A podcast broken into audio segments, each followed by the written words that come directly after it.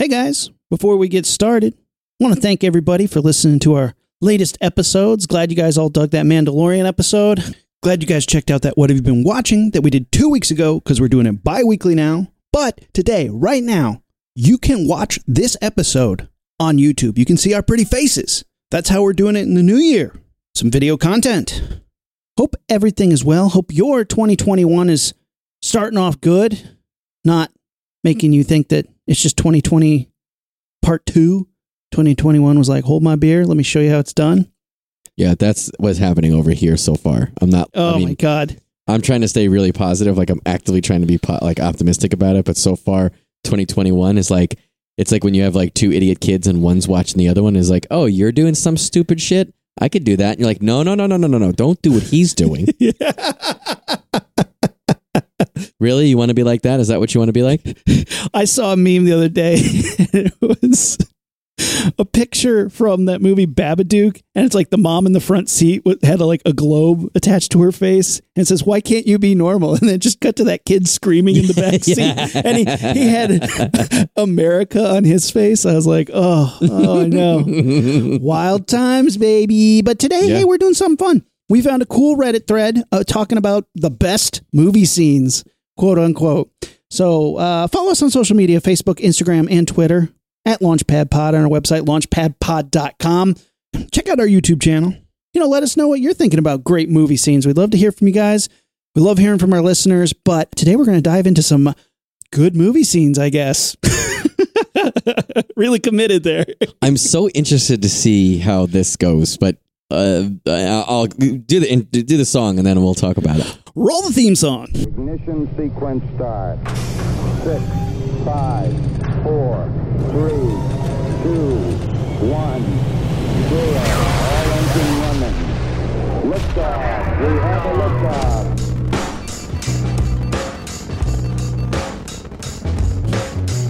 All right. Welcome to the Launchpad Podcast. I'm Aaron. I'm Matt. Matt, we're talking about good movie scenes. It's such a subjective thing, but my wife started reading me this list, and every time somebody on Reddit gave a response, I was like, oh, this person doesn't know what a movie is or a scene, apparently.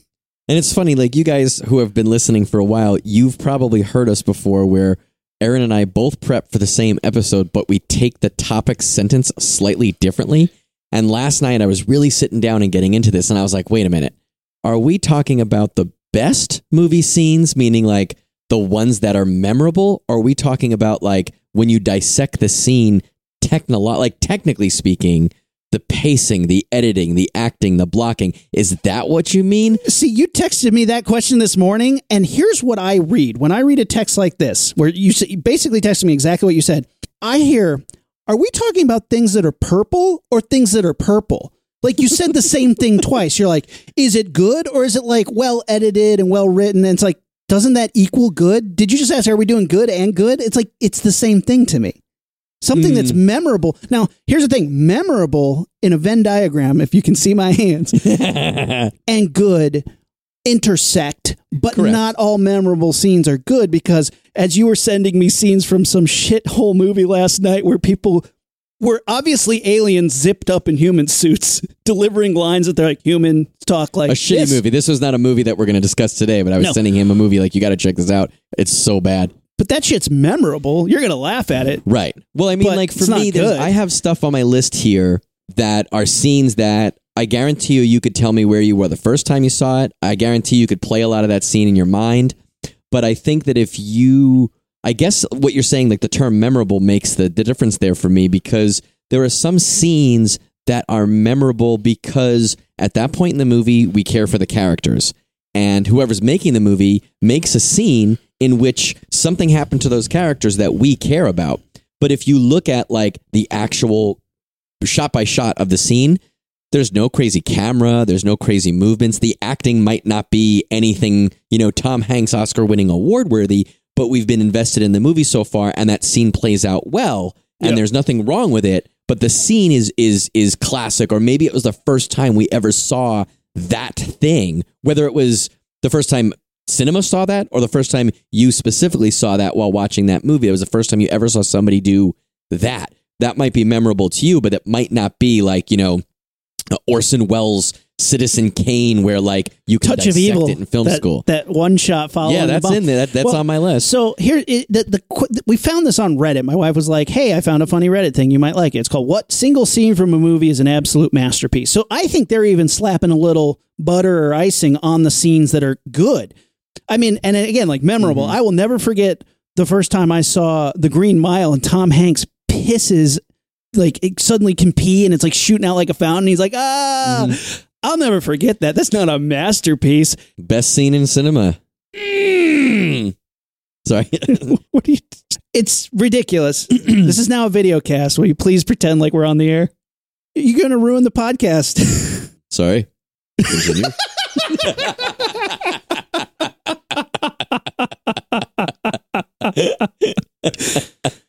Well, at least you're not farting this week. It's funny because last night I thought to make that joke, and then I was like, now it just came up organically. Organically out of your ass. I was thinking that too. So we're talking about scenes that are masterpieces, and here's a couple of the things that came up when looking through this. One of the first ones that somebody says is the opening shot from Contact, starting in Earth's orbit, pulling away through the solar system, then the galaxy, then the universe, all while playing older and older radio signals, then ending in Ellie's eyes. Biggest stage that was ever set. That's a masterpiece to them. And I had to look this up on the YouTube to find out like what it is, and it's cool. I like the idea. It tells you quite a bit of story in one like well-crafted moment, but masterpiece. Wow. That's high praise. Right. And I think like that's even more of a term than like memorable or best, like masterpiece. Like, when I prep for an episode like this, I think about what scenes strike me. I even go out and I keep all my DVDs in my garage, and I have bookcases and bookcases of them out there. And I'll just run my finger across a shelf and see what stops me. And I'll think about that. And I'll also Google it. And I don't want to steal anybody's ideas. And I'll see, if someone says, oh, the Godfather scene where this happens, I'll think about it. And I'll think if I agree with it or not. But there's a bunch of stuff that I was like, yeah, that's a really memorable scene that I remember. I'll never forget it. But I would never think that was the best scene. The number 2 highest voted one in this Reddit list is, I have yet to see a better entrance than Jack Sparrow in the first Pirates movie. 15 minutes into that movie and the franchise peak. And I was like, I think you're missing it. Don't remember it. I've seen that movie twice. I don't remember that scene. It's a great entrance and it's funny. But like it does, like it's just a joke. It's just a joke. It's not, and like a good entrance, sure, but most memorable, a masterpiece. Like, is it that well crafted that you're like, when you're watching Citizen Kane or something that's considered or like arguably one of the best movies ever made? Sure. Say if you're watching a Godfather movie and you're like, man, that scene in the diner was pretty good, but fuck, when Jack Sparrow was sinking in the boat and stepped off the sinking boat onto the dock. Woohoo! Couldn't beat that. Masterpiece. Yeah, cinematic masterpiece. Well, most people agree, so I guess we're the idiots. I refuse to believe that. I'm totally fine with thinking everybody else is the idiot and that I just I'm the only one of the few that has my actual shit together. I'm fine with thinking that. The first one on here that I'm like, now we're talking. The T-Rex breakout scene in the original Jurassic Park. It says a lot that a movie with a score that phenomenal has no music playing for that entire scene. So good. This I will agree with, because they're sitting in the stopped cars and the kids are fucking around with the flashlights and the goggles, and they look over and this goat's there. And as the scene progresses and everybody's kind of having small talk and dialogue, and it's kind of bringing the tone down and a little bit making you bored on purpose, because then suddenly they go, where's the goat? And you look over and the goat's gone. And you realize the T-Rex is nearby, and it's like, holy shit. And the fence is off. It's funny. I had a movie night with some friends last night over Zoom, and I threw this question out there. Said, hey, what's a memorable scene? What's a great scene? And that was the first one. This scene was one of the first ones that anyone brought up. They said when the two explorers are stopped on Jurassic Park and the T-Rex escapes. Yeah. And I agree with that. And I think like that's one of those movies, and I felt this way about a lot of Spielberg's as I thought about it. There's a lot of scenes in this. Pick Jurassic Park. There's a lot of scenes that I could say were memorable or were great or were the best scenes. But I think that's probably like almost like a penultimate one where you're just like, you're super invested in these characters. Everybody acts well. The shots are thought out. The effects look great. It doesn't do anything crazy that pulls you out of it. It then keeps you in it. And I love the fact that that person, that Reddit commenter, specified that the music stops, because you think about that, that's a very important thing. And that's like what I was saying about the technical aspects of, like, you might not realize part of why that scene is more impactful to you is because the music stops. Or in other situations, music swells or music choice makes you feel a certain way. Yeah. But that shit all becomes a perfect storm of this scene that, you know, really kicks that movie off, right? And stays in your head. And that whole T-Rex scene is incredible. I mean, when the T-Rex attacks, that's an amazing scene, but the build up to it, it builds the tension in such a way. And we know from what the people in the situation cannot see happening back at the command center, everybody there's like, those cars are stuck in front of the T-Rex pad and the fence is off.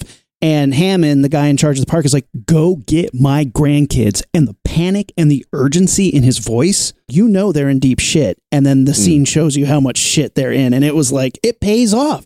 It's making you a slow promise that this is bad, guys, and then delivers on that promise. And that's, man, what an intense and great scene. And the buildup is perfect. And then I think the T-Rex scene is one of the best. And you know what's funny? Not the only Steven Spielberg scene on that we'll talk about today. Oh, for sure. Agreed. And this is great, like you said, but and you can't understate it. However, I wouldn't say masterpiece because it's not really a great introduction to the T-Rex. If the T-Rex had come up on a boat that was sinking and stepped off, I would have been like, perfect. So then right underneath it, somebody says, another Steven Spielberg, the Normandy scene from Saving Private Ryan. Now, this is where I got a little conflicted. Yeah, same with me. Let me hear why you did, and I'll tell you why I did. You could make an entirely separate list of awesome fight scenes or battle scenes because of spectacle. Sure. And that's not to say that the Normandy scene from Saving Private Ryan isn't incredibly well crafted, well acted, well edited, all the things that make a great scene. I agree, it's a great scene. But because it's a battle scene and you have dudes on fire, people picking up severed limbs, does that give you an unfair advantage to be a great scene because of its flashiness? It's like fireworks. Like, I've seen great fireworks displays and I've seen mediocre fireworks displays, but they're still like, ooh, you still saw shit exploding, exploding in the air. Yeah. Right. I saw the sky on fire. How cool is that? Like, is it unfair to have a bitchin' fight scene? And in this specific case, I'll add another layer to that. This is based on one of the most famous battles of one of our most important and famous wars, where, like, undisputably we were in the right and the bad guys were in the wrong. Like, they were the bad guys. There's no one except Nazis who could say that, well, Germany had some good points too. Like, you know what I mean? Like, it's you. And I feel like if you have ever thought a think about World War II before walking in that movie, you're bringing that in with you. So you're like, you're already kind of emotionally primed for that scene. My mind jumped to Schindler's List, and doing research online, a lot of people put the scene with the little girl in the red coat from that. And, you know, a couple of these scenes I rewatched last night because I was like, you know what? I remember loving that, but why? And I watched the little girl within the red coat scene, and it's brilliant. But it is little kid innocent music, a little girl kind of walking almost absentmindedly along with all these atrocities happening around her. But I was like, would I explain this to a film school on how to make an effective scene?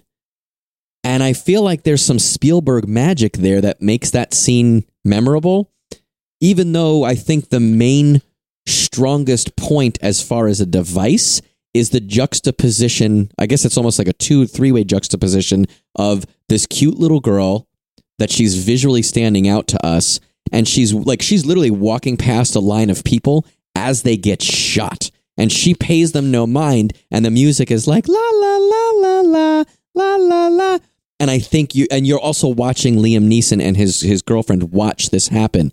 And I think it's just such a gut punch, but I don't know if that's in the filmmaking or just in the storytelling as a whole. And this movie's been black and white and her coat is in color. Right, exactly. So you got a visual, which I think is a filmmaking device right there. But I think like that and the Saving Private Ryan thing, Saving Private Ryan, I think is, like you said the best thing. It's a spectacle. It's more of a spectacle than a fight scene. And I guess another point on the other side of the same fence, though, for me, is you and I work in production. Yep. We know what it goes into taking to make like a fight scene with a bunch of extras. Can you imagine the production of that Normandy invasion scene? Yep. How much must have went into that?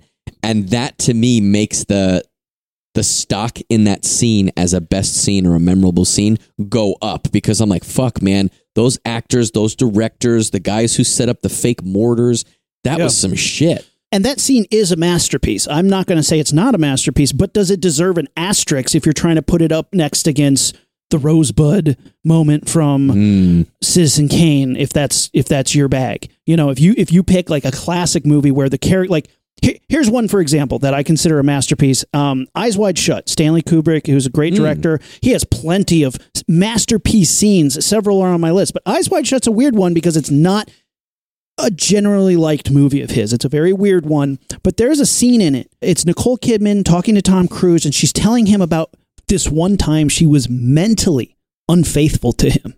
She saw this man who was beautiful, and the camera's just slowly pushing in on her, and she has this moment where she says, he looked at me and I could not move. And the scene is dark, it's dangerous, it's sexy, it draws you in, and I was like, that's a masterpiece, because it took me from a movie that I was like, this is kind of boring and meandering, to grabbing my attention in a single person's performance. And the camera knew what to do. The actor knew what to do. The scene knew what it was doing, and it pulled you in and sucked you in, and you could not look away. That, to me, is masterpiece, because it changed the attitude from whatever you were before to suddenly focused. And I think that's amazing. But can I put that up next to a battle, one person talking in a single shot? No, the battle's going to win for me personally every day. Like, fuck yeah, battle. But I've also seen battles filmed worse that were equally impactful, because you're like, fuck yeah, battle. Like, right? It's interesting. I guess that's, like, to me, I would just be like, how can I quantify it? Like, what's your favorite fruit? I don't know. I like bananas, but I also like grapes. They're like, well, that's a long fruit and that's a circle fruit. And you're like, well, yeah, but they're fruit. So fucking, I don't know. Let's have fruit salad. Like, here's somebody who says the best sequence ever, the best scene ever is John Wick tearing through the club in John Wick 1. It's one of my favorite action events in movies ever. Super well done and thought out too. Agreed. But see, when you say ever, like, I think any action sequence in John Wick 1 and John Wick 3, maybe in John Wick 2, I think those are fucking fantastic, and they're among the best action sequences. Sure. But when you're talking about best movie scenes, no way. Doesn't make the top 100 list of movie scenes. Not a masterpiece. Like, if you were like action scenes, yes. But that's the thing. It's like action scenes suddenly, like, I feel like unfairly they get a second tier to masterpiece elevated, but that's the same thing that always happens. Oscars don't hand out Oscars to horror movies usually, because it's like they're second tier. Action movies don't get masterpiece titling because, oh, they're an action movie, they're lesser. And I disagree with that, but at the same time, like, you can't deny that that isn't sort of true in reality. Well, maybe a way to kind of to frame this question is, and I think about this all the time, if an alien came down and was like, I can watch 5 movies, that's it. You show me the 5 best movies that there are. You're right. John Wick is great. Saving Private Ryan is great. But top 5 ever? You know, I certainly can't do that with John Wick. I don't think I could even do that with Saving Private Ryan. So when you say best scenes, I'm assuming that there's an alien or someone or something who has never seen, and let's just say for the sake of argument, American cinema, and was like, I need to see your top examples of this. John Wick wouldn't make my list. You know, Contact wouldn't make my list. Black Pearl, Pirates of the Caribbean wouldn't make my list of, like, you know what I mean? Like, Can you imagine the one guy who posted this thing on Reddit? The aliens are like, we've chosen you. And he's like, check this scene out. Boom. Oh, man, that's amazing. And the aliens are like, what's a boat? It's the alien. I was going to say the opposite. It's the aliens from Signs. And they're like, wait, there's water here. Zoom, zoom. Oh, it's crazy. And fight scenes are interesting because I bring up the movie The Raid, which, if we go by the argument that fight scenes can make a movie a masterpiece, or a fight scene can be a masterpiece, that movie is connected masterpiece fight scenes, just like John Wick, back to back to back. So is The Raid the best movie ever? Is John Wick the best movie ever? Again, if you say masterpiece, a masterpiece film, to me, I'm thinking about it the next day. If a week, a year, a month later, you tell me you haven't seen it, I'm like, oh, you need to stop what you're doing and watch it. And not just that, but I want to watch it with you, you know, which I will with John Wick. I do feel that way. Yeah, you have not knocked either of these films off my... But not like Saving Private Ryan level, or like, even like for me, like I have Psycho, and Psycho is on here twice, arguably, for me. And to me, I don't care if I think like you're not going to like Psycho. I feel like you need to see it just to understand a couple things about it. Even if you don't like it, even if you don't agree with it, there's some stuff in Psycho that, like, to me is almost historic. It's like, I guess if the world was on fire, which we can argue it is, and it was up to me to preserve this, you know, to preserve American, let's again, just for the sake of argument, American cinema. I could only put so much on the Noah's Ark of American cinema. I don't know that John Wick is going to make it compared to Psycho. The funny thing is I've actually stopped what I was doing and made a friend watch The Raid before, and they were like, wow, that was amazing. Changed your life? Changed their life. I mean, I love that movie so much. I don't think I would do that. Like, my wife has never seen Shawshank Redemption, and I haven't stopped what we're doing to watch Shawshank Redemption, even though that to me is a movie arc movie. That is a movie yeah. So if I asked you right now, what is a better movie, Shawshank Redemption or The Raid? Can you answer that? And you don't have to. I'm asking. Can you answer that? I would watch The Raid anytime, at any point, and I have fun doing it. Shawshank Redemption, I have to go, okay. All right. That's fair. We're hitting play. Okay. Shawshank Redemption is a better movie. It has more emotional things. See that? Yeah, Shawshank Redemption. But when I want to watch a movie, I want to watch The Raid. I rarely am like, okay, I want to be sad and melancholy, but also have like the perseverance of human nature, like Andy Dufresne, which Andy, like Shawshank Redemption is on this list several times. There's people like his escape is incredible. You know, the scene on the rooftop are masterpiece scenes. But again, we're getting into the full movie. That's a different podcast. That has a different asterisk, a big old fat asterisk, a different like perfect. Well, then movies. Let's just do this. Let's do scenes.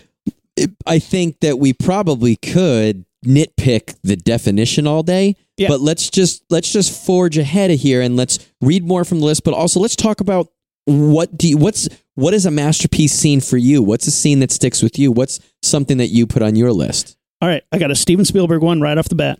This scene always sticks in my head because how well it was done. And this is the dinner scene from Hook. With him and the Lost Boys? Him and the Lost Boys. Okay. He's like, I'm starving. And they put down all these steaming bowls. And he's like, oh man, I'm so hungry. And they're like, let's eat. And they start lifting off the lids and the bowls are empty. And the kids, all the Lost Boys, are pretending to eat. And they're like, this is good. And he's like, oh my God, you guys are idiots. And they're like, come on, eat, dude, do it, eat. And everybody's pretending, pantomiming, eating like corn on the cob and whatever, burgers, sandwiches, and he can't, and then he starts to like see through it and become invested in it, and then suddenly he sees the food, and it's just a beautiful, that Steven Spielberg magic, man. It's a beautiful scene that builds well, and when he finally sees the food, you feel the joy of like, yes, I'm doing it, and then he like accepts being Peter Pan, which is a beautiful moment, and yes, it's a cheesy, fun, kids movie, but I love that movie. And that scene to me is one of those masterpiece scenes that even though the movie isn't better than many other movies, that scene, I think you could stack up against better movies and win. See, that's fair. Now, it's funny because last night while I was trying to think of my favorite scenes, I kept coming back to a couple like archetypes, like scenic archetypes, like reveals were one for me. Big time. And yes. Like surprises, especially horror surprises, be like not jump scares, but horror surprises was a thing that I personally kept coming back to in my most memorable scenes. But I think you just hit on one that I didn't even think of, and that's like a childish awakenment and a nostalgic feeling. And I think that especially now that we're fucking old men, we watch a scene like that and we can understand, especially now that we're fucking fathers, dude, you can understand like that childlike magic of just believing and how it changes your world. And really that whole scene really could be a metaphor, right? But I think you could very easily think of all these scenes that either touched you as a child or I was going to say are about touching child, but, that's not, but like, you know what I mean? Like that scene is about the touchingness of a child. And I thought the same thing about some things from, I didn't put it on my list, but A Christmas Story. There's just too many scenes in that movie that hit me right in the heart. Yeah. And a lot of that is because of the nostalgic feeling that movie emits, you know? Oh, fudge was my masterpiece scene from Christmas Story. Oh, nice. Okay. Well, roll into it. Because you have this scene that really, it doesn't affect the Christmas nature of the movie. It has nothing to do with him getting the rifle that he wants for Christmas, nothing to do with Santa Claus, but it captures this moment. And my favorite thing about it is it's from his point of view. He goes outside to help his dad fix a flat tire, and his dad's helping him, and the dad accidentally knocks the hubcap holding all the bolts over, and Ralphie goes, "Oh, fudge," but that's not what I said. But I said it. Say fudge. Yeah, I didn't say fudge. And I love that point of view that you're getting, even though the movie's lying to you, you know what the truth is, and they admit to it. And the way his dad looks at him, and the trouble he gets into, and he gets back in the car and he whispers to his mom. And she's like, "No!" And then it just cuts to him with a bar of soap in his mouth. Perfect way to get out of that scene. It's great. Oh, it absolutely is. And I think that's a scene that's so well crafted, perfectly timed, well edited, and just nails that moment when the first time your parents are like, "What did you just say?" I loved it. I love it. And now that is kind of opening the gate to one of the archetype scenes that I was talking about, which is comedy. Like, for comedy to work, there almost always has to be a timed element, right? Yep. Like, the most basic joke, if it's timed wrong or said at the wrong time or said in the reverse order or with not enough gap between the setup and the payoff, if we watched funny. That family drive home before we saw the bar of soap in his mouth, absolutely, that punchline would have had a gap in it. So it's very important, and I think we've all seen fun or movies that were trying to be funny that were not funny, and they missed the mark with a couple of things. But I think, this is one of those things, it was late last night when I thought of this, otherwise I would have went out to my comedy, because I have my movies set up in sections out in the garage. I would have looked through my comedy section, I would have picked the comedic things I liked. But one that did jump out to me was The Graduate, which is, it's just so fucking good.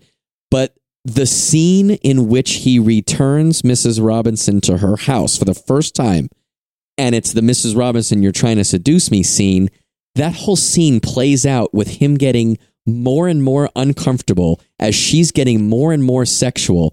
It makes me laugh so hard where she goes upstairs and she's like, "Ugh, I don't want to go back downstairs. Can you get my purse?" And he's like, "I need to go. Like, this is odd and weird and I'm uncomfortable." And she's like, "Can you bring my purse?" And he's yelling at her from the bottom of the stairs, "I'm just going to leave it down here." And she's like, "Benjamin, you're being childish. Bring it up." So he comes like halfway up the stairs and like lobs it to the top of the stairway. And he's like, "It's at the top of the stairs." And he turns around to leave. And she's like, degrading him from the bathroom. Finally, he comes up and she traps him in the room naked.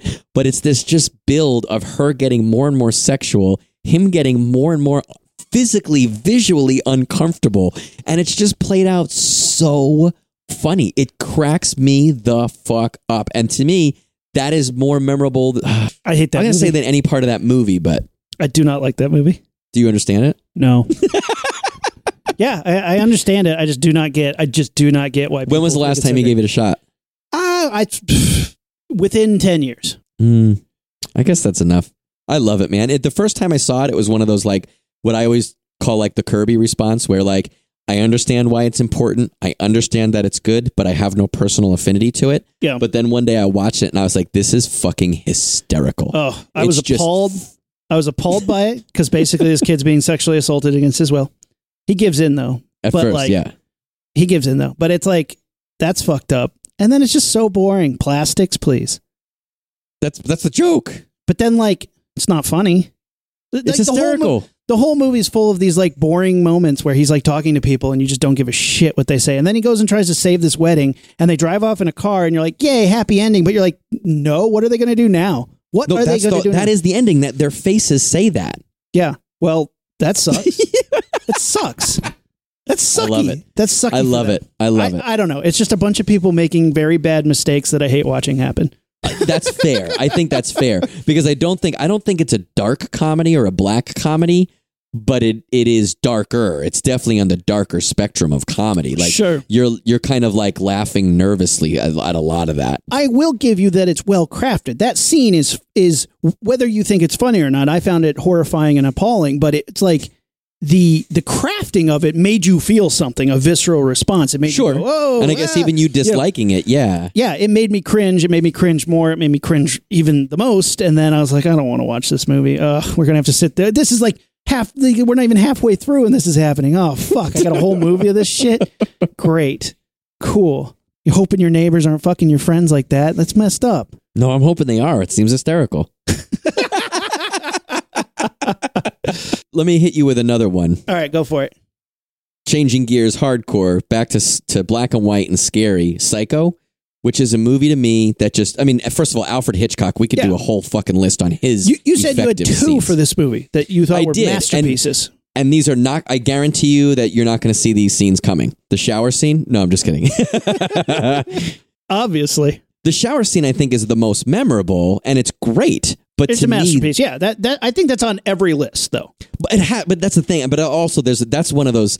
If you really want to deconstruct the question again, that's one of those things. We all saw that scene before we saw that movie, right? Like we knew that, so it's already hammered into you that whether you saw that scene or you saw a parody of that scene, how many times you've seen it? I've seen that with the whack whack whack, some sort of version or blueprint of that. I've seen it. Well, to me, and I love Psycho, and I love my story of Psycho. Like I'd seen that scene. You're like, I didn't really get into Psycho until I got into college. And then I was like on this trip and I got into Psycho. Is that how it goes? No, it was in high school. No, you don't even listen to my stories, Rumi. I was on a movie, not in college. I knew the ending. I knew the whole movie. Like I could have told you not beat by beat, but pretty much the whole plot. And I knew it. And I got it for Christmas one year in high school. I think it was a junior in high school. And I watched it. And going into it knowing and still getting fucking goosebumps at scenes. And this is one of the scenes that did it for me. Arbogast, who is the private investigator, he finds out that the mother is in the house and he sees her in the window. And they're like, that doesn't make sense. And he's like, I'm going to go check it out. He sneaks into the house. And now we know that the quote unquote mother has murdered Marion Crane, right? Whether you know or think you know or whatever, you see an old lady-ish character murder somebody already. So you know that he's on the right track and you know that he's in danger. There's a couple really good low shots of him entering the house. It's an interior. He's in the camera's interior. He enters from the exterior. He's about to go down a hallway and then he looks up the stairs and goes up the stairs. Now we know the mother's bedroom is upstairs. Yeah. He knows the mother's bedroom's upstairs. The moment he changes his mind is like the, oh no. Yes, and it clicks. You can almost hear that like, you have been locked into this decision. There's no way you're going to come out of this. Yeah. Then there's this wonderful tracking shot of the camera. He's walking up the stairs. The camera's in front of him and he's walking towards camera and camera is backing up the stairs. It gets up high. When he gets to the top, it is a bird's eye view. I literally, no joke right now, you guys, for sure, for literal, like I have goosebumps because I'm thinking about this. This is my favorite scene of the movie too. Bird's eye view, right? This is a masterpiece. Which now when you see this bird's eye view, we've seen bird's eye view before, but it is an odd choice in this situation. Because you don't normally see them inside. Yeah, you don't see bird's eye views inside. There's no reason to be doing it like this. Yeah. Until he gets to the top of the stairs, turns a corner, and from the opposite end of the hallway, the mother character comes rushing out at him with a knife. It is one of the most effective scares I can think of, because if you had shot that in any other sort of more conventional way, like the fact that the shot choice that they did use was odd to begin with, it almost kind of makes your skin crawl, because you're like, well, why are they shooting it? Like, if you know film, you're like, why are they shooting this way? This looks odd. Before you can finish that thought, the mother comes out and starts stabbing him. It goes back to that pretty extreme close up to his face. Now he's falling down the stairs, and the camera falls with him. Yeah. And then he hits the bottom of the stairs, and it's a medium, and she jumps from like 4 or 5 steps up and lands on him stabbing. And it's like, it just comes out of nowhere. It almost puts you're not in his point of view as far as a film term, but you're in his perspective, where you're like investigating the house with him, and you're just as fucking scared as he is when she jumps out at him. I love it. It's so violent, and arguably more violent than the shower scene, because I agree. You see it. And now here's the thing about the shower scene. I want to come back to the shower scene real quick. Everybody remembers the shower scene. Everybody knows this woman gets stabbed, and it's shocking. The part that I think people lose about what makes that scene a masterpiece and what makes that scene so fucking crazy ties to, and basically informed, Scream, the movie Scream. That scene in the shower, as with the first scene of Scream, which I also think is a masterpiece, even though you're basically just ripping off Psycho, you have killed what the audience thought was the main character in the first like 20 minutes of your movie. And when they killed her in Psycho, everyone was like, what? Wait, what? We saw this woman basically steal a bunch of money, and she's on the run. You gave her a whole backstory, a whole beginning of an arc. She's a famous actress. Like, what? And then you kill her in the first 20 minutes of the movie? Like, what the hell? It changed your expectations, completely shattering them, as with Scream. And I think Psycho doing that makes that scene a masterpiece, because it totally subverted your expectations and basically made you feel very unsafe watching this movie, because you did not know who else they could kill.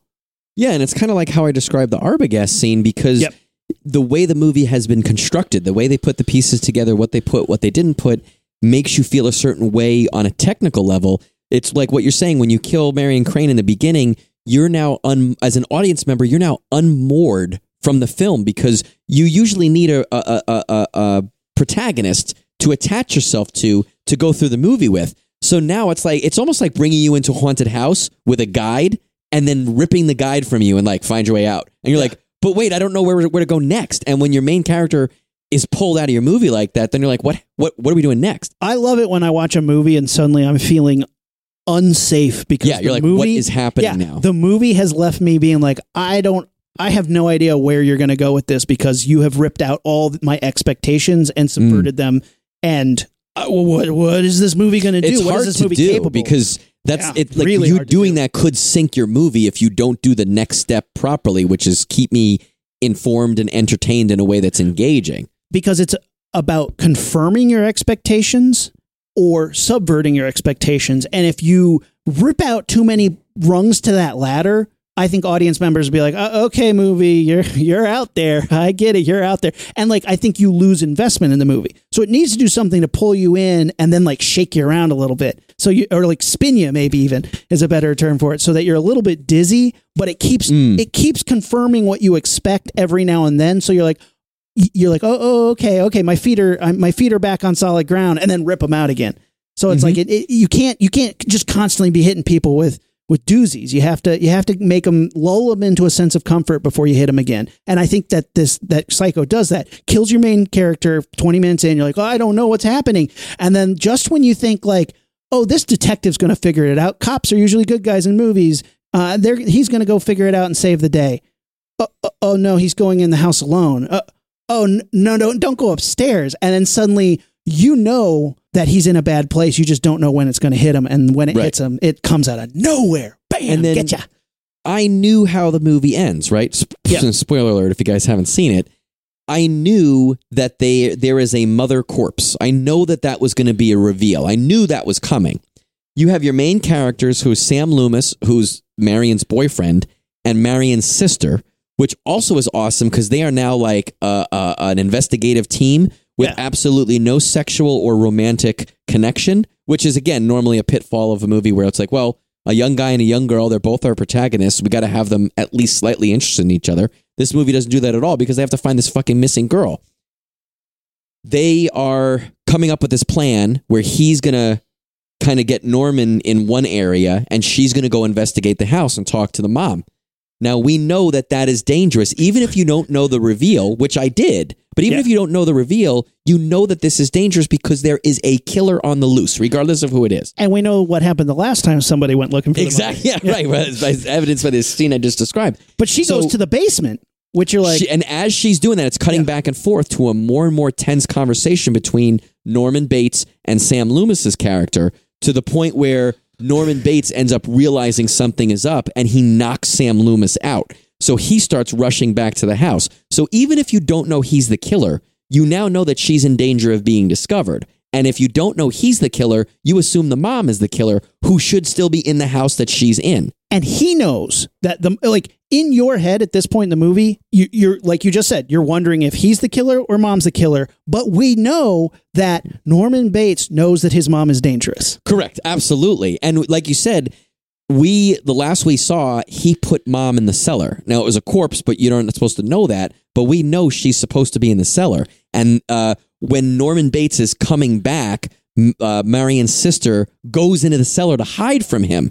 While she's down there, she sees Norma Bates, the mom. Her back is to the... Now, I knew it was going to be a corpse.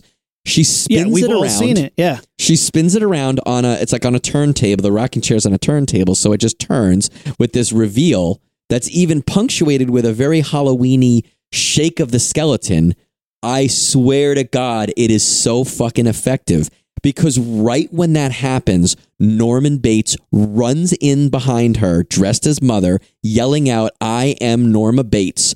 And he goes to hit her, or stab her with the knife, and in doing so, knocks the light. The light fucking swings back and forth. That Bernard Herrmann score starts playing, the Psycho theme. Sam Loomis gets in there just in time to grab Norman Bates' arm. But even when he has been subdued, the music keeps going, the light keeps swinging, and it keeps cutting back to the corpse. And the eye sockets, the shadows swimming in the eye sockets. It is, and she's screaming the girl's screaming the whole time. To me, I no joke, I have goosebumps in the back of my neck just describing it and thinking of the image. That's when I'm watching a movie that I know what is about to happen, but it still scares me. Fuck, man, what's more effective a scene than that? It's so good. I mean, again, that's why Hitchcock is a master. It's a masterpiece. This is why Psycho is revered. And it's like, there's a lot of movies. I'm going to have to fucking watch that movie tonight now. We've talked about it too much, man. Let me see. Let me find another one that I liked. Okay. I'll give you an option. Do you want me to rip on one that I hate that somebody brought up on Reddit, or talk about one that I like? Okay. Do it in that order. Do one, then the other. Okay. The opening scene on the dairy farm in Inglourious Basterds. The editing, cinematography, and acting are absolutely insane, and they maintain the tension of a very dramatic scene. I hate this movie. Agreed.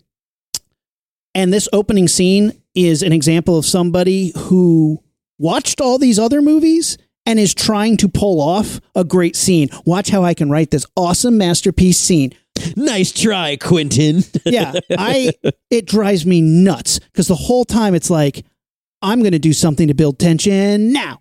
And just when you can't take it, I'm going to start the scene over and he's going to ask for a second glass of milk. And I'm like, blow my brains out. You're dragging this on. You're not building tension because it's like the pandering to you. They might as well just put on an 80s song and pissed you off. I mean, like, it's pandering to the concept of tension. And I get it. It's scary to have people hidden under the floor and have Jewish people hiding under the floor and these Nazis are there. But there are other movies that build tension better and do a better job. This movie just says, I'm going to copy the beats to all of those. I know I'm doing it. You almost know how to do it. I'm practically winking at the camera that I'm doing it and just drag it out as long as I can. And I just got exhausted with that it's like, you're not doing it because it's smart or clever or even well done. You're doing it because these are the beats that create tension. Right, you read the textbook and now you're doing it. See, I saw that movie once when it was still in theaters.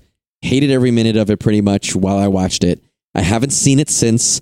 I should probably give it another turn, another try just to try it. But to me, I know that that's not a great scene, at least as far as I'm concerned, because I don't remember it. I don't remember anything about it. I remember a couple blips from that movie, not even full scenes, just a couple blips, and that's not one of them. So how fucking good could it have been? You know what I mean? Like, we can argue about Jaws and Psycho and Godfather and any other Spielberg movie or whatever, but like, any of those movies, you can bring up the most boring scene in that movie. I remember watching it. I remember what happened. I at least remember the important. I don't remember the opening scene. I saw someone said the opening scene in Inglourious Basterds or the farm scene in Orient. I don't remember. I don't remember what happened. And now that you said it, I was like, oh yeah, there was a family under a floor. I remember that. They do it repeatedly in this movie. There's a scene where they're playing cards in like in Nazi disguises, and they're doing it. They do it again. Mm-hmm. And it's just like, that one's exhausting. And that one pisses me off even more because they kill a character who they just introduced in the scene previous as being so fucking important that they waste 10 minutes telling us what a badass this motherfucker is. And then he gets killed in the very next scene, negating the past 30 minutes of this movie. Now you're just wasting my time. And then they do it again later when she, one of the main characters is having dinner with the head Nazi. And he's like, I want to order whipped cream for my pie or whatever. And you got to wait for it. And then they drag out the conversation to build tension. That's not how you build tension. Having a conversation you don't want to have isn't building tension. It's making me sit through a boring conversation. Like, oh, right. I get that. Yeah. And I don't know. Like, I don't know how to tell you that, well, it hits all the beats. Yeah, of course it does. But like, it feels like you're hitting the beats textbook. Yeah. And I understand that. I get that feeling. Oh yeah. Give me a good one. People love it. Okay. I'm trying to think if I should go old or new. Let me just do some quick ones. One of my favorite fight scenes, the hatchet fight from Legend of Drunken Master, the blood test from The Thing. There's how you build tension. Sure. That's great. Child's Play, the battery scene. We've talked about it. An incredible moment when the mom realizes that Chucky doesn't have batteries. Ah, here's one. Ah, he gave me like a finger point as if he had just thought of it. Ah, yes. Something Wicked This Way Comes, the library scene. Have you seen this movie? Never saw it. No. I love this movie. This is a Disney movie based on the Ray Bradbury book, Something Wicked This Way Comes, about a evil circus that comes to town and then basically Needful Things that shit. So Stephen King reference to a Ray Bradbury book. So this circus comes to town, and if you want something, you see it there. Like this old teacher goes inside the House of Mirrors and she sees herself young and beautiful, and then she becomes young and beautiful but goes blind. Very Needful Things. There's a merry-go-round that if you write it forwards, it makes you old. If you write it backwards, it makes you young. Crazy, crazy cool scene. And these two boys, these two best friends, they kind of uncover the secret, and the owner of the circus, who's a big evil guy with a big top hat, he's going to try and kidnap the kids and kill them. Cool, right? Awesome. One of the children's fathers is gone. He has left town, and the kid is always lying about what his dad's up to. And the other kid's father runs the library, and he's old and regrets being old. Like that's really weighing on him, that he's an older father with a young son, and he can't do a lot of things. And one of the things that really weighs on his heart is he couldn't jump in and save his son from drowning, and another man had to do it. And that has always weighed heavy on his heart. That's fucking heavy. It's really heavy. So the kids are hiding from this evil ringmaster and the circus freaks who are chasing them. They go to the library, and his dad's like, yeah, I'm looking at the history of the town, and this circus shows up every couple years and bad shit goes down. And I don't know why we didn't know about this. And suddenly the ringmaster shows up. I think his name's Mr. Dark. Why not? And the father tells the kids to hide. It's played by Jason Robards, by the way. It's amazing. The ringmaster's like, I know you're his father, but you're feeling old, aren't you? How about I give you a taste of death? And he picks up this book, and he's like, just a little taste, just something that'll take 5 years off your life. That's long enough for you not to meet your grandkids. Boom, rips a page out of the book, and he feels the heart attack. And he's like, not to grow old enough to see him married, rips a page out of the book. Ah, he's feeling it even harder. He starts ripping pages, just counting the years off. 10 years, you could still be old enough to like walk with your son, share a glass of whiskey with. Boom, rips that page out, gone. And he's throwing the pages on the ground. Every time he rips them up, they catch on fire and he flows to the ground. And this guy's heart attack's getting worse and worse and worse. And he's like ripping the pages out. And then he's like, and now your heartbeat is slower and slower and slower. And the guy basically dies. And he's like, but I'll let you live so you can watch me kill your kids. And it was like, what the fuck? And it's just one of those scenes that gets me going every time because it's so haunting. And just to list everything that he was afraid of missing, of failing his son again in the future of being an adult, to take that away from him by just ruining his heart from the inside with magic, that's fucked up. It was so fucking cool and cold. What a cold scene. And I respond really well to scenes that are just cold as ice. Not as good as Jack Sparrow stepping off a boat, but... Well, you know, you're saying that, and I realized at a certain point, I was like, for the sake of the show, should I say a word? Because I was so enthralled with what you were saying, I was fucking eating it up like an audiobook. I was like, oh, I got to watch this movie. And like, you guys know Aaron by now. He's a little bit fucking animated, and when he was ripping pages out of the book, he's ripping pages out of an imaginary book. But like, I'm enthralled by what you're saying. I'm engrossed in what you're saying because the scene that you're describing seems so interesting and so cool. When you think about, like, when you were telling me the beginning of Contact, I didn't feel that way. When you were telling me Inglourious Basterds, I didn't feel that way. Now, granted, there's probably a bias there that you could have said it more animated or tried to make it more interesting, but it doesn't sound like it would be as exciting as what you just said, you know? And the whole time the kids are hidden in the library listening to this happen, and it takes all their strength not to call out and try and save his dad or, like, sacrifice themselves to not watch his dad die. Fucking great. Great scene. Good movie. Really good movie. I own it. That's the only place I can find it. That's the only reason It's not on Disney? Not on Disney Plus. I'm like, what the fuck? It's a Disney movie. It's a creepy ass Disney movie too. Maybe there's a scene where he shows up in town, the ringmaster, and he's looking for the kids. And he's like, have you seen this boy? And he holds up his hand and he has their faces tattooed on his hand. And the first time he ever talks to the father, this is a scene that comes before the library scene. He's like, you haven't seen these kids? And the kids are hiding in the sewer, looking up through the grate. And his dad's like, no, I haven't seen them. I don't know who they are. And the ringmaster squeezes his hand so hard that they bleed and the blood drips down onto the kids in the sewer. It's so crazy. Pretty cool. It's a cool movie, man. Something Wicked This Way Comes. A great book. Ray Bradbury, man, knows how to write a bitchin' ass horror sci-fi book. Ray Bradbury is one of the masters, but like that scene in the library and Something Wicked This Way Comes is like one of those I'll never forget. And I would watch that. We got time for a couple more, you think? Yeah, we got a few more left. I have a couple more, but like, it's funny. Jaws is probably the best movie I could think of. That is always, and I know you guys who have been listening for us for a while have heard me say, if an alien came down and said, I need to see one piece of American cinema, that's the one that I would show them without hesitation, without thinking. It's not my favorite movie, but I think it is the best. It is the best smattering of many different film things in one movie. Steven Spielberg, man, he's got a lot of scenes on this list. This was the first movie I thought of while I was sitting down to come up with scenes for this. And I was like, you know what? There's not really one scene from this that stands out.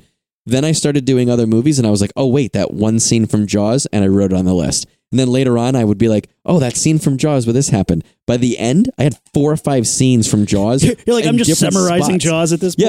Yeah, at this point, it's just like Cliff Notes for Jaws. Okay, this one scene in Jaws where this girl's on this beach and then she gets pulled under by the shark. Okay, this next scene in Jaws when they find this girl on the beach, and you're like, you're just summarizing every scene from Jaws at this point. I mean, to me, there's a couple big ones. I'm going to tell you that. Hit me with the biggest one for you, personally. Not necessarily okay. Like what maybe you said other the people word say. Personally, and I don't. This worked before I was a dad, but now that I'm a dad, it hits me in the fucking chest when he's sitting at dinner and he is just trying to figure out what the fuck to do, and his kid is sitting next to him, copying what he does with his hands, and then we see it, and then the dad, like I'm gonna get choked up saying it. The dad notices it. Yep, they're folding their fingers together, puts like a praying hands, then the dad notices that the kid is doing it. And that is enough to get the dad out of his funk, stop thinking about this terrible crisis that is on his shoulders, coming at him from 2 or 3 different angles. And he looks at his son and he plays a game with his son. And he does certain things. The son copies. He makes a face at the kid. I'm going to get choked up saying it. And then he says, give me a kiss. And the kid goes, give us a kiss. And the kid goes, why? And he goes, because I need it. And the kid is like, my dad needs it. The kid, if you watch, and I don't know that this is just the way kids act when they're actors, but like the kid gets up, gives him a nonchalant kiss and like skips away because he doesn't know what his dad is going through. But to me, I don't know how Brody would have made it through the rest of the movie without that scene, because that kid doing that with him, kissing him, grounds him. It shows him what's important. It shows him that he is a good man, that his father is God to that kid. And that is important. And he can take a deep breath there, you know? And I think that's such an amazing interaction to have. And if you took that scene out of the movie, it would not change the movie, but it is so important for that character. And it hits me emotionally, maybe more than any scene in that entire film. Damn, Rumi, you know what? Sometimes you're pretty smart, dude.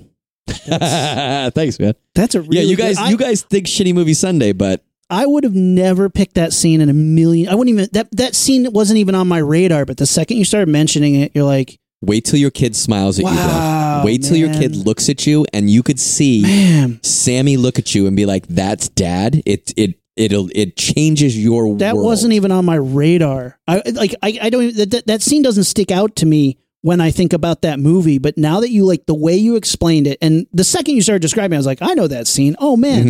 And then you're like, why that's still in the movie? Why that matters is real. More so than any time we ever saw the shark. The weight on Brody's shoulders. And the part that they cut out of the movie and that was in the book is his wife's cheating on him with fucking Richard Dreyfuss.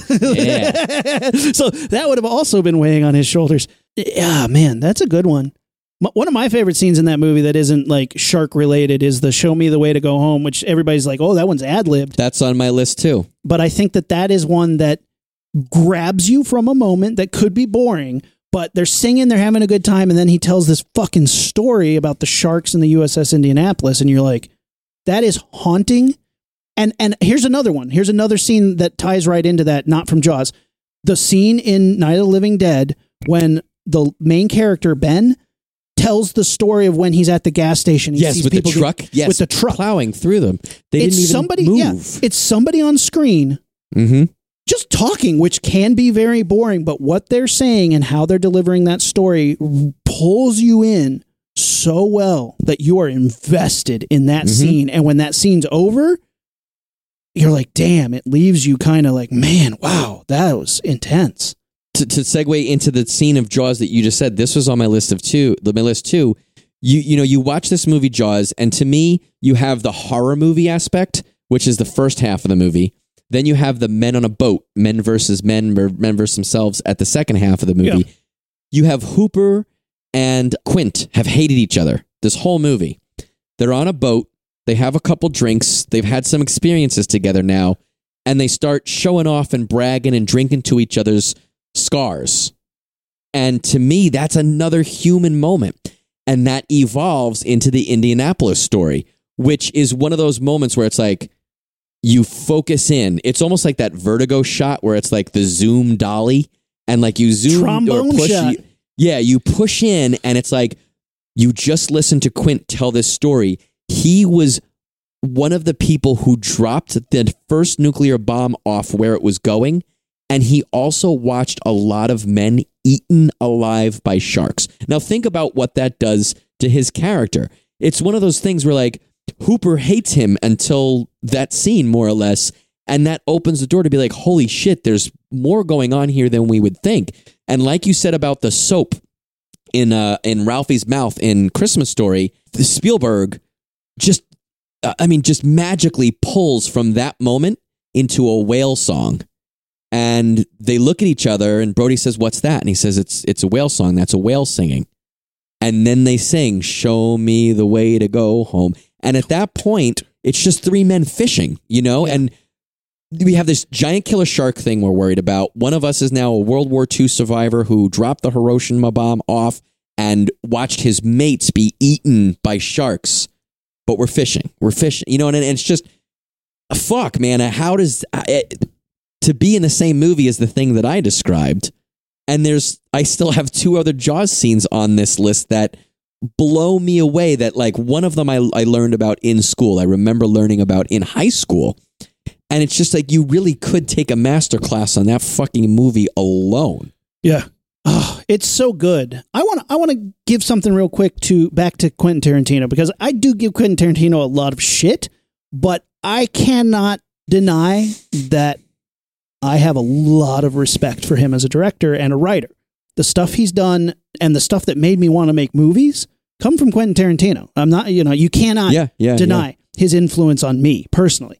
And I want to put, I could pick a bunch of scenes in Reservoir Dogs or Pulp Fiction, but one of the ones I want to throw out is in True Romance, White Boy Day, when Christian Slater goes to talk to his new girlfriend's pimp, played by Gary Oldman. I think that scene is brilliant because he goes in thinking he's hot shit and is in way over his head. And I think it's just a great scene of an arrogant white boy who just thinks he's going to go be a cowboy, and it backfires on him.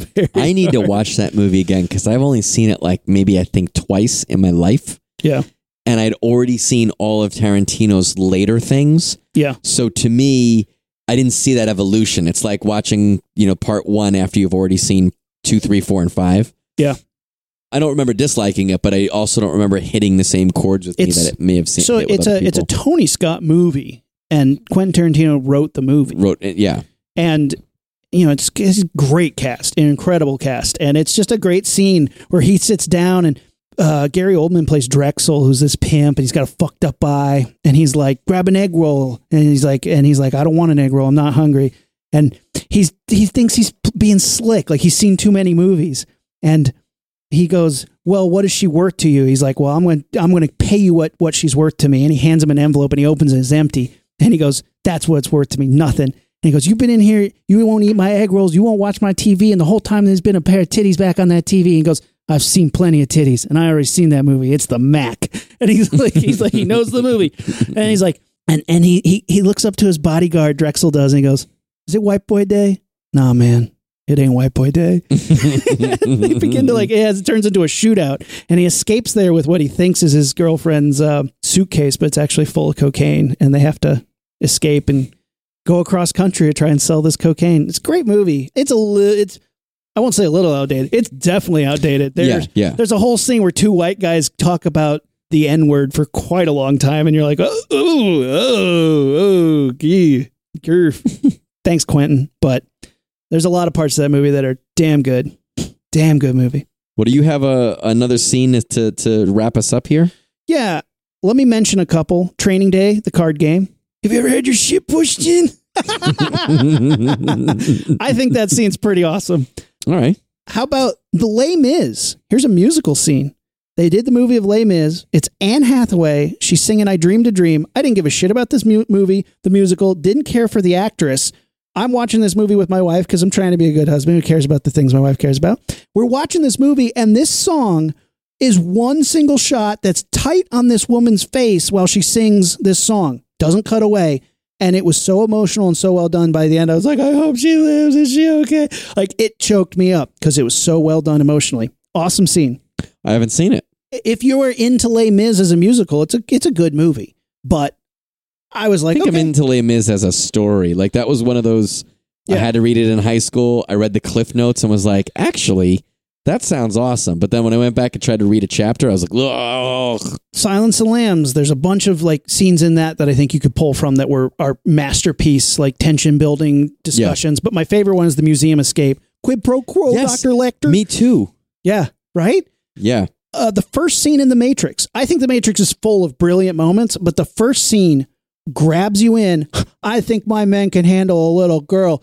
No, officer, your men are already dead. And you're like, what? Yeah. And then when she jumps up and spins around, if you saw that movie when it came out, you had never seen that before in your life. Exactly. Yes. I was thinking that too.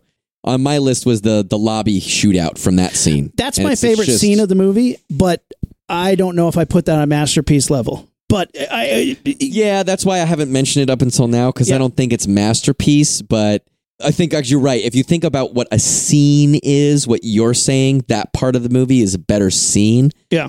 Fuck, Matrix, that... Apocalypse Now, the last bridge scene. Do you know who's in charge, sir? Yeah, man. And he just walks off. I love that. But here's the one. Here's the one I'm going to leave you with. Okay. This is Sunset Boulevard. All right, Mr. DeMille, I'm ready for my close-up. Damn. I love this movie. This is a... Do you really? I love this movie. This movie starts out with a man dead in a swimming pool. He's like, there I am, dead in a swimming pool. Narrating his own life, yeah. Narrating his own life. And it's about a guy who... He's a writer in Hollywood, and he shacks up with an A-list celebrity who has faded. She's not in the public eye anymore, but she wants him to write a movie to be a comeback. And he basically betrays her love. Like, he basically strings her along. Like, she falls in love with him, and he doesn't necessarily rebuff her. He kind of plays along with it to keep getting that sweet, sweet money. Yeah, because, he's getting that benefit. He's honeypotting her in a way. And nice. She kills him for it. Spoiler alert. But you realize that she's going crazy this whole time, like slowly crazy if she wasn't crazy already. But the last scene, all the reporters are there to arrest her. And she's like, I need to put my makeup on. I need to be dressed. I'm not ready for this scene. And you realize with every step down the stairs that she thinks she's in a movie at this point. And she even more like she's getting deeper into it as she goes down the staircase. And she starts out like it's her basically stepping from backstage back into the spotlight. And this is the moment she wanted, but she's treating it like she's stepping onto a red carpet, not being arrested for murder. And she gets to the bottom of the steps, and with this crazy look in her eyes, she says, all right, Mr. DeMille, I'm ready for my close-up. And all the cameras are flashing. But it's like they're reporters reporting on her arrest. It's a crazy scene, but it's a great cap off, and the look in her eyes is wild and crazy. It's a super famous line that is always misquoted. Everybody says, I'm ready for my close-up, Mr. DeVille. But it's, all right, Mr. DeMille, I'm ready for my close-up. So good. That's one of those movies, too, that like... I remember like in high school of all times, when I was working my way through the AFI's top 100 American movies. Yeah. I remember getting to that one. I was like, in high school, it's not that I was against black and white, but it takes an extra minute to watch a black and white movie. You know, they're longer. Yep. The shots are longer. The transitions are longer. And I was like, black and white. And I was like, it's about an old actress. Then you watch it and you're just like, wow. And it's definitely one of those movies. And I don't think the AFI list, and I don't think everything on the AFI list is like this. But this is definitely one of those movies. If you haven't seen it, watch it once. Just watch it once. If you don't like it, fine. But like, you need to try it, at least watch it once, because it is fantastic. Yeah. Sunset Boulevard is a classic to me. And I think it's brilliant too, because it's all these... Also, it helps that we have lived and worked in Hollywood and seen glimpses of this story. Sure. Yeah. Like... down a hallway. Like if living in Hollywood and working in Hollywood is the equivalent of like maybe working at a hotel or something, we've walked past open doors and seen some like creepy dog shit. And it just reminds you of, it just reminds you that I was going to say down a hallway, dangerous. Dude, I got shot by a has-been actress once.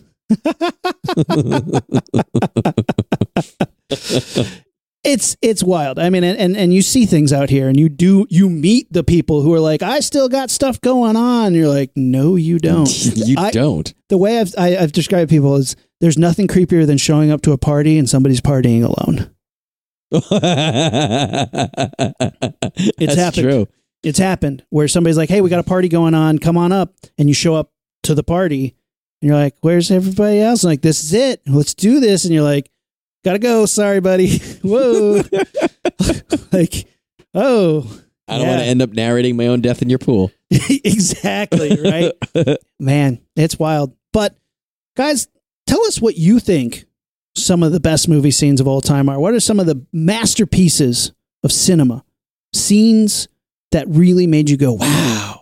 Let us know on social media, Facebook, Instagram, and Twitter at Launchpad Pod, on our website, launchpadpod.com. Matt, should we do a countdown? We haven't done a countdown in a long time. Oh, that's true. It's just, you're right. We haven't done a countdown. I feel like it's a countdown time. I mean, we are Launchpad Podcast, your pulp culture countdown, who never does a countdown and farts into microphones. We haven't said countdown in a while, and we did tell everyone that we were going to do more cool shit. Yeah, I guess let's do it. This is definitely a countdownable episode. Absolutely. So, guys, hang tight. We'll be right back with the countdown for masterpiece movie scenes. Ignition sequence start. 5, 4, 3, 2, 1, 0. Liftoff. We have a liftoff. Well, all right, we're back. The Pulp Culture Countdown for the most memorable scenes, masterpieces, if you will. At number 5, well, I know we talked about it a lot, so we'll just gloss over it here. The jewel heist scene in Muppet Caper, man, that scene is brilliant. I cry every time. I think it, changed cinema, and I'm surprised it's not on more people's lists. The word you forgot was masterpiece. It is a masterpiece. How about that? Well, it's got that guy who's not Chevy Chase in it. What's his name? The guy who's like a wannabe. I said we were glossing over it, Matt. Go to number 4. Number 4, we have the T-Rex escape in Jurassic Park. You have the two cars, different groups of people in each car. The T-Rex is first, we don't know where he is, but we know he can get out. Then he gets out, and that kicks that movie off. It's got tension. It's got excitement. It's got scariness, and you feel for those kids. Oh, the kids are in so much danger. What a great scene. All right, number 3, we have the Hook scene. I love this dinner scene, the imaginary dinner scene that becomes a real dinner scene. I think it's brilliant. I love the progression. And I love that it shows that when he accepts the wonder of childlike imagination and then in Never Never Land, it becomes real. That's amazing. Or you can be like, that's really sad because they're all pretending to eat and they're starving. Either way, it's a great scene. You sold me on it. Just how you said, the scene in Jaws, you never thought of it that way. Yeah. I never thought of the scene in Hook that way. Although I feel like if I was there, I would have believed, but to a certain point, I probably would have pretended to call Domino's. Okay, that looks good, you guys. Beep, boop, beep. Hello, can you send to Lost by Island? Can you send a pepperoni and cheese, please? You're doing it sort of, Matthew. Macaulay Culkin shows up. Did somebody order me a plain cheese pizza? And Rufio's like, well, we did, but we ate it all. So now you're going to have to wait for somebody to barf it all up. You're going to get a plate and barf. Get a plate, Kev. Rufy. Oh, bangarang. Rolling on to number 2, Psycho. There's a couple scenes in this, but I think Matt and I, in one of our rare brotherly moments where we're on the same page about a movie where everybody else is saying, Psycho shower scene? Yeah, that shit is dope. And I was mimicking, for those of you seeing, I'm mimicking the stabbing, not giving a big jerk off. Oh, yeah, I thought you were jerking some guy off. The shower scene is great. It's amazing. The shower scene is great. It's amazing. It's iconic. But Matt and I both agree that the scene where the detective gets stabbed and falls down the steps is a masterpiece. Oh, it's so good. You guys, part of the fun of this episode, if you guys don't remember these scenes closely, check them out. And there's plenty of websites that show just the scenes from it. It's cool to watch because you really can see the things that have making even the top 5 list. They're on there for different reasons. And it's really fun to watch them even out of context of the movie. Check out the Arbogast scene, but that is not our favorite scene that we talked about today, at least. I don't even know if I can pick one, but I'll pick one movie, Jaws. There's 4 fucking scenes from Jaws that I had on my list. 2 of them we didn't even talk about, but I will definitely stand by the dad and the son copying scene. It gets me in the heart, man. It's so good. But then also you have that Indianapolis that rolls into the singing.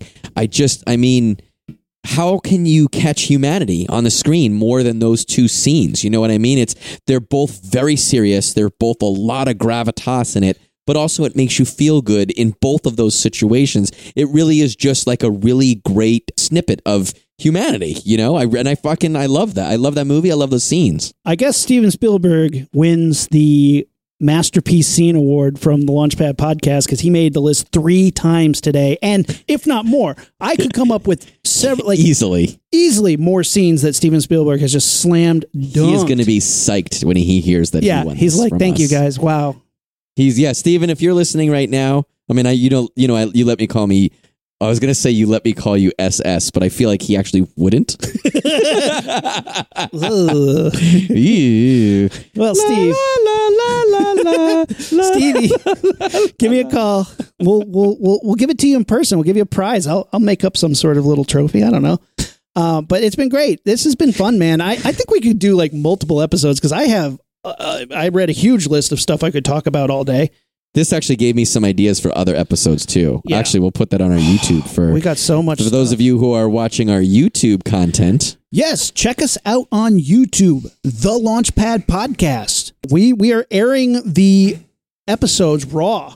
So there's some stuff in there that we got cut out. Like if you're listening to us now on a podcatcher, we cut out certain things like how we decide to make the list. We just roll right through how we made a list on YouTube, and you can go check that out. Maybe just jump to the end if that's all you care about, but it's funny to watch us do it. You can see me pantomiming, see ripping pages. See how the bread is made. See how the sausage. No, there are no sausages on our YouTube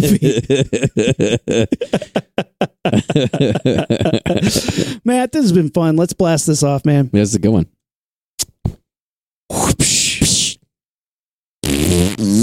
At least go to our YouTube page to see how we do a remote Launchpad blast off. I'm sure a lot of you are like, how are these idiots do a high five? We've probably done more remote than we have in person at this point, right? At this point we have. Well, man, this has been really fun. I was going to sing us off with Show Me the Way to Go Home, but give me a kiss, man. You're supposed to say why. Nope. I know. Our relationship transcends that of even father and son. Ah, hilarious, guys. This has been good. We're the Rocketeers, and we are out. Ignition sequence start. 6, 5, 4, 3, 2, 1, 0. All engine running. Liftoff. We have a liftoff.